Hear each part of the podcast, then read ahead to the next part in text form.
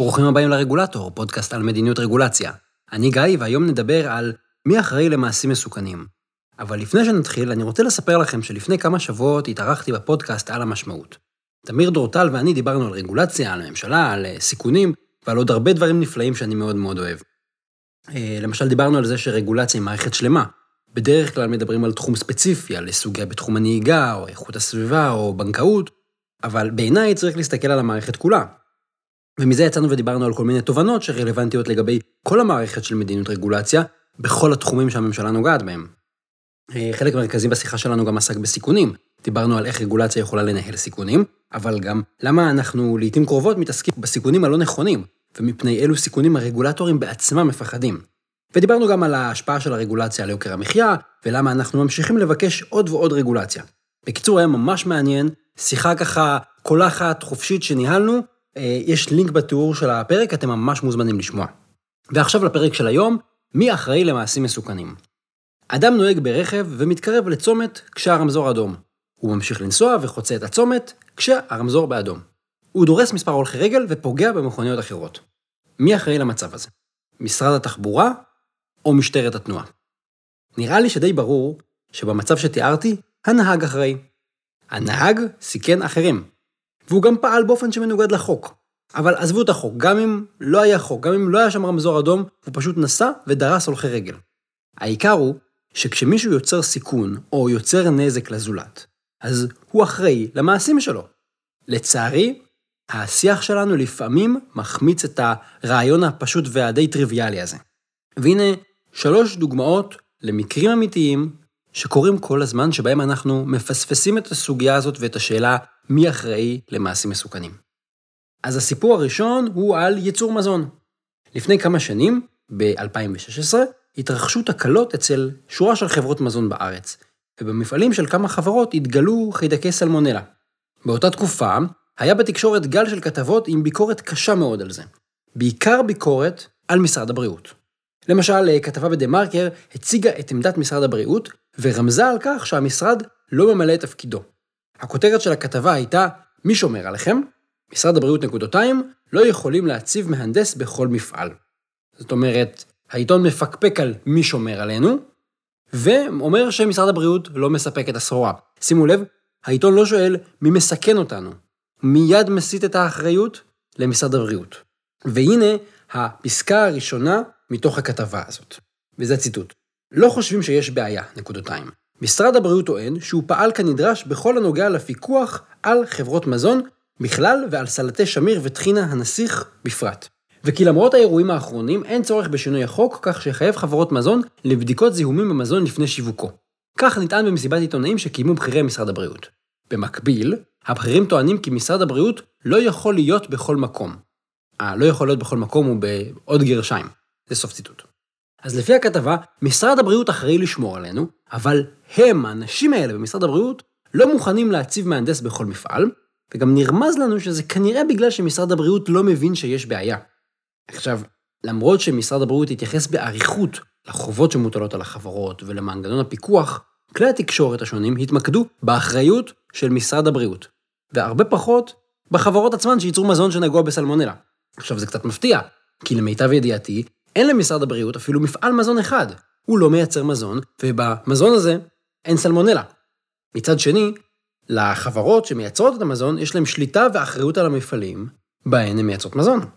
ולכן יותר מעניין וגם יותר רלוונטי לשאול מה החברות האלה עושות, או מה הן צריכות לעשות, כדי שנאכל מזון בלי חיידקים. אבל הדיון היה בעיקר על משרד הבריאות. דוגמה שנייה היא על מתקלים להתפלת מים.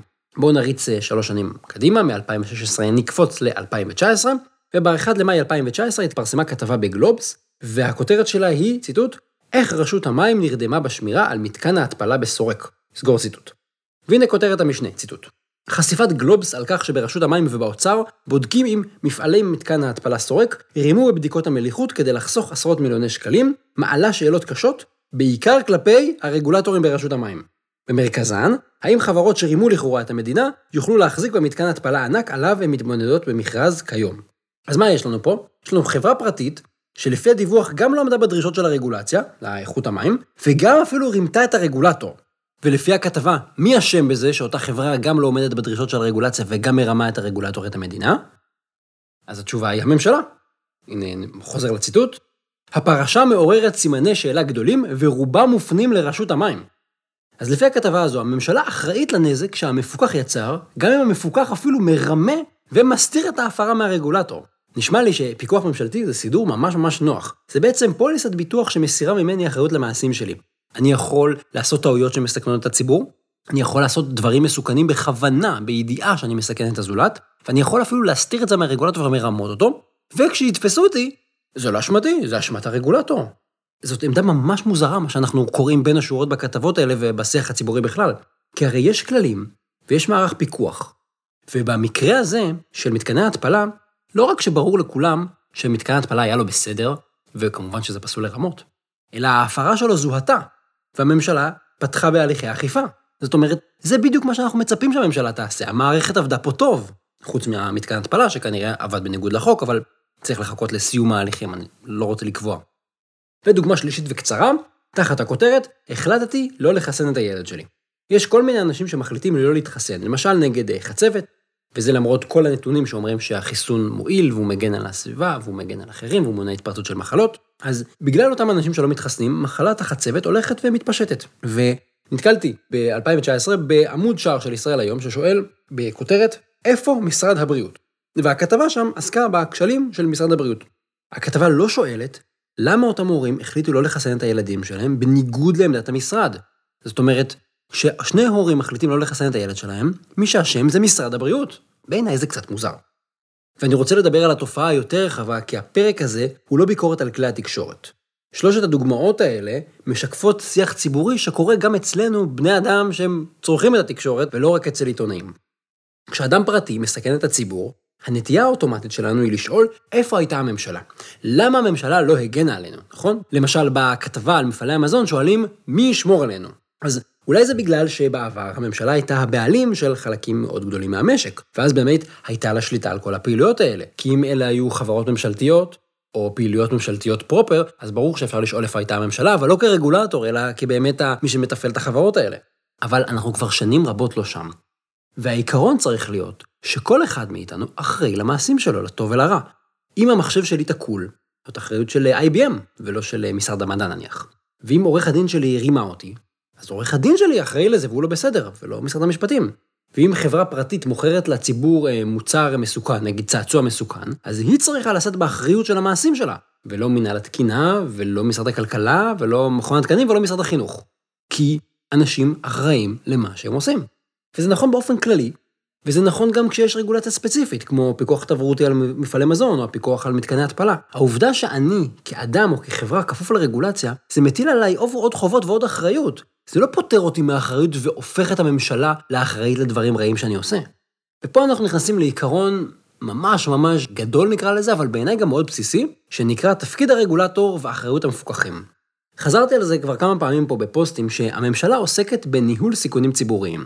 אבל לרוב, מי שיוצר את הסיכונים הציבוריים, הם שחקנים מהציבור, לא הממשלה. אנשים פרטיים, חברות מסחריות וכל מיני כאלה. למשל, אם אה, מישהו נכנס לצומת ברמזור אדום, זה לא הממשלה, זה אדם פרטי שעושה את זה. אם מישהו מזרים אה, שפכים שאסור לים ומזהם אותו, זה אדם פרטי, זה לא הממשלה הזרימה, וכולי. יש המון המון דוגמאות. תחשבו על סיכונים שאתם נתקלים בהם, סיכונים שאתם רוצים רגולציה מפניהם, זה לא סיכון שאמור להגן עלינו מפני הממשלה, זה סיכון שאנחנו מכניסים את הממשלה כדי שתגן עלינו ממישהו אחר. אז התפקיד של הממשלה, כשמסתכלים על רגולציה, זה לקבוע כללים שיצמצמו את הסיכונים, ואז גם לעודד ציות לכללים, זה נקרא פיקוח. לכל אחד ואחד מאיתנו יש אחריות לא לייצר סיכונים לסביבה, ולא להזיק לאנשים סביבנו. אנחנו בעצם גם אחראים לציית לרגולציה. והעובדה שהממשלה מנהלת את הסיכונים לא גורעת מזה שמי שמסכן אותנו, מי שיוצר סיכון, הוא אחראי לסיכונים ולנזקים שהוא גורם. המטרה של הפרק הזה היא לא להסיר אחריות מהממשלה. הסיפור הוא כזה, יש לנו נטייה אוטומטית, כנראה פסיכולוגית, לגלגל את האחריות למישהו שיכול להגן עלינו. אנחנו מחפשים איזה ריצה לעבר הסמכות, לקבל איזה ביטחון. אבל הנטייה הזאת לגלגל את האחריות לממשלה בצורה אוטומטית היא לא בריאה, קודם כל למערכת הממשלתית. כי יוצרת אצל הממשלה תרבות של שנאת סיכון. הממשלה כל הזמן מרגישה שמאשימים אותה, לא משנה מה היא עושה, תמיד באים אליה בטענות. והשנאת סיכון הזאת היא הגורם מספר אחת לכך שהרגולטורים לא מנהלים סיכונים. יותר מזה, היא גם עלולה לגרום לאנשים לחשוב בטעות שהרגולטור נושא באחריות המשפטית, כשמישהו אחר מסכן את הציבור. אז הרגולציה לא יכולה לשחרר אותי מהאחריות כשאני מזיק או מסכן את הזולת. הרגולציה לא מאפשרת לי לומר, סיכנתי אתכם, נכון, פגעתי בכם, הרעלתי, דרסתי, הרגתי, גנבתי לכם כסף, אבל זו אשמת המדינה, כי היא פיקחה עליי. העניין הוא שלצערי אנחנו רואים את זה באזורים מסוימים. הרעיון הזה של אחריות אישית נשחק כשאפשר לגלגל את האחריות לממשלה. ולמי שגרם את הנזק, זה הכי משתלם באותו רגע לגלגל את האחריות לממשלה.